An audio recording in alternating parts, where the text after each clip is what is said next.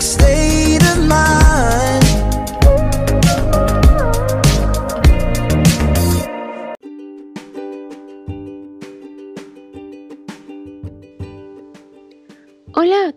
Desde donde nos estén escuchando.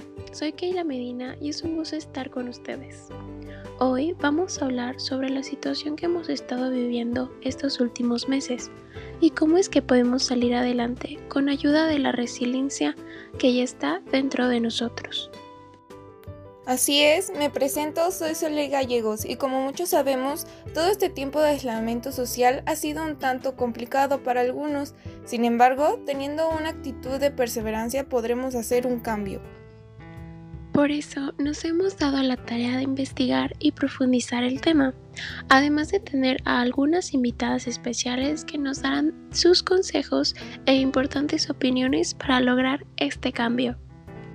Tengo entonces el gusto de presentarles a nuestra especialista de salud mental, Daira Pérez, una reconocida psicóloga en México. ¿Qué tal chicas? Un gusto ser parte de este gran proyecto. Muchísimas gracias por la invitación. Y también contamos con otra gran invitada, Muriel Flores, una doctora graduada de la Casa de Estudios de la UNAM. Hola, mucho gusto, me presento. Mi nombre es Muriel y agradezco el hecho de que hayan considerado invitarme a su programa.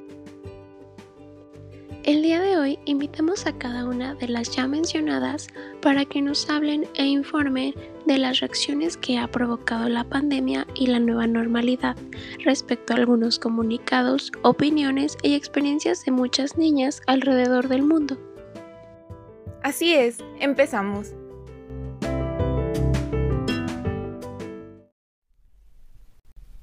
I know there's gotta be rain if I want the rainbows.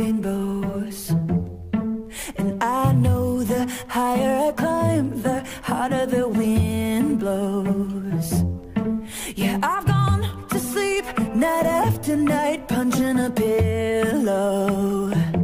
But do you know the darker the night, the brighter the stars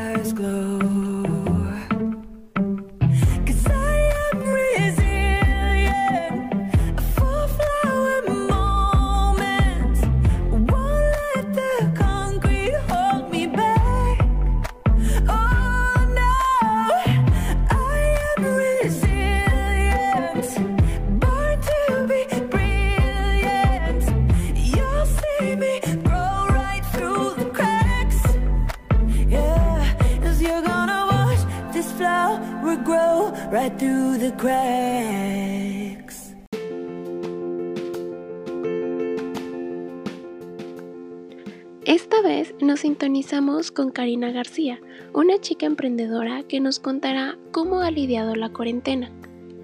Hola, mucho gusto. Mi nombre es Karina y quiero platicar un poco sobre mi experiencia ante la situación actual de nuestro entorno. En lo personal ha sido de gran impacto en mi vida, ya que me ha llevado a hacer un cambio drástico en mi rutina diaria.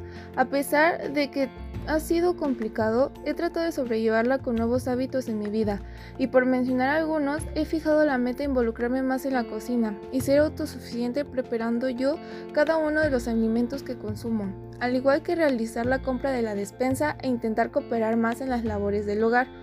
Cabe mencionar que aparte de la cocina, me ha llevado el tiempo de hacer un poco más de ejercicio, al igual que emprender nuevos proyectos de acuerdo al deporte, es decir, hacer retos que veo en redes sociales.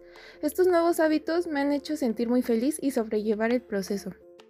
Vaya que Karina ha logrado entenderse y aprender demasiadas cosas, aprovechando al 100% su tiempo. Aquí ella mencionó algo muy importante, aquello que conocemos como autosuficiencia y quisiera comentar un poco de esto, ya que considero que es un tema de suma relevancia. La autosuficiencia nos hace referencia al acto mediante el cual una persona puede abastecerse por sí mismo, para así satisfacer sus necesidades básicas y más importantes. Aquí Karina muestra que aplica la resiliencia, es decir, trata de realizar ciertas actividades que la aparten de este evento inafortunado. Esto que comenta usted psicóloga, vaya que es importante, ya que nos habla de todo tipo de personas con distintas circunstancias, y al menos considero que es difícil sobrellevar esto, ya que todas las personas pasamos por estos procesos. En lo personal, yo me he vuelto más independiente, ya que he dedicado casi la mayoría de mi tiempo y mi vida en trabajar en mí misma. Por supuesto, a veces todas las personas nos centramos en hacer una sola cosa y descuidamos muchísimos aspectos más de nuestra vida. Por otro lado, nos comenta Karina que la actividad física es algo a lo cual se dedicó los últimos meses. Y ya que tenemos aquí a la doctora Muriel, quiero que nos comente el valor de hacer esta actividad.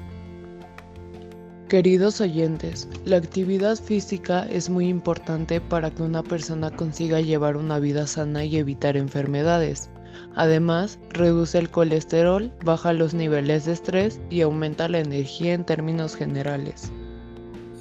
Claro, mantener un equilibrio físico y mental es algo muy benéfico para nuestro cuerpo, ya que sustancias como las endorfinas aumentan el estado de bienestar y disminuyen la sensación de dolor emocional.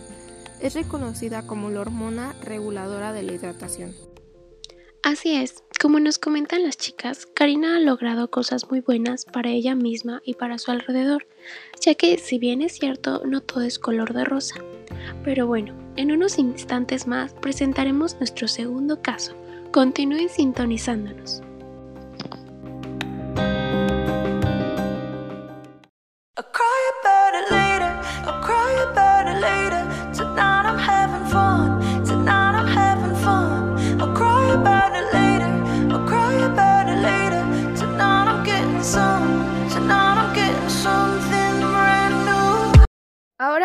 Traemos el segundo y último caso. Se trata de una simpática chica llamada Unice, quien tras haber tocado fondo encontró la manera de subir. Cuando la cuarentena empezó, creí que era algo de lo que no debía preocuparme, que simplemente pasaría. Era descuidada e imprudente. Aún salía con mis amigos y hacía mis cosas con normalidad. La situación se fue agravando y lamentablemente no me cuidé y empecé a presentar los síntomas del coronavirus. Me arrepentí. Para estar totalmente segura me hice la prueba y salió positiva. Mi mundo se vino abajo y sin darme cuenta comencé a descuidarme tanto física como psicológicamente, porque según yo no tenía mucho sentido y el coronavirus me hacía sentir así. Dejé de ver a las personas que tanto quiero y pronto me di cuenta de lo sola que me sentía al estar encerrada en mi casa por horas. No podría ver a mi familia y tampoco a mis amigos. Ya no veía la salida. Me sentía realmente mal y no solo por la cuestión de mi salud. Definitivamente es una conmovedora historia. Eunice nos comenta cosas relacionadas con las emociones, el sentirse mal al no ver a sus amigos y familiares de un momento a otro, y para colmo contagiarse de COVID. La depresión y la aparición de la tristeza vienen acompañados de una alteración en ciertas hormonas en el organismo, en concreto la serotonina, la dopamina, la noradrenalina y la endorfina y el corticismo. Estas mismas al producirla de manera correcta nos hacen sentir tristes, con sueño y estrés excesivo. Esto pues no es algo muy bueno para nuestro cuerpo, pero por lo que vemos Keila para combatir esto se hizo de un fiel amigo, y pronto se dedicó a realizar actividades como tocar el violín, leer y dibujar. Por otro lado, el dibujar es un lenguaje no verbal que es universalmente entendido por todos. El dibujo así también fácilmente puede ser percibido y entendido por cualquier persona. De igual manera, cuando nos enfrentamos a algún problema y necesitamos resolverlo, podemos darnos cuenta que tomar varios caminos para encontrar una solución. A veces una de las formas de encontrar soluciones más rápido es tomar un papel y comenzar a dibujar las ideas de solución. En pocas palabras, el dibujo nos abre puertas y la mentalidad para ver caminos de posibilidades infinitas. Un día llegó un gran regalo a la puerta de mi casa. Resulta que mi mejor amiga se había dado cuenta de lo difícil que estaba haciendo para mí y me regaló un perrito. Ese día recuerdo haberme quedado de frente a la caja de cartón por mucho tiempo, anonadada. Lo nombré mantequilla, porque así olía cuando lo cargué por primera vez. Ese adorable cachorrito le devolvió el color a las cosas que se habían tornado grises. Conforme pasó el tiempo, me comencé a adaptar. Opté por empezar a tomar clases de violín en línea y hacer ejercicio en mis ratos libres. Fue la manera en cómo pude ir expresando o sacando mis emociones, tanto buenas como malas, y de paso aprovechando mi tiempo de sobra en algo productivo. El leer y practicar algo de dibujo me ayudó a ver positivamente la situación y ahora me es mucho más fácil afrontar todo esto. Al final, esto pasará y si no es así, sé que ahora tengo a la mejor compañera quien me va a cuidar, tanto como yo a ella.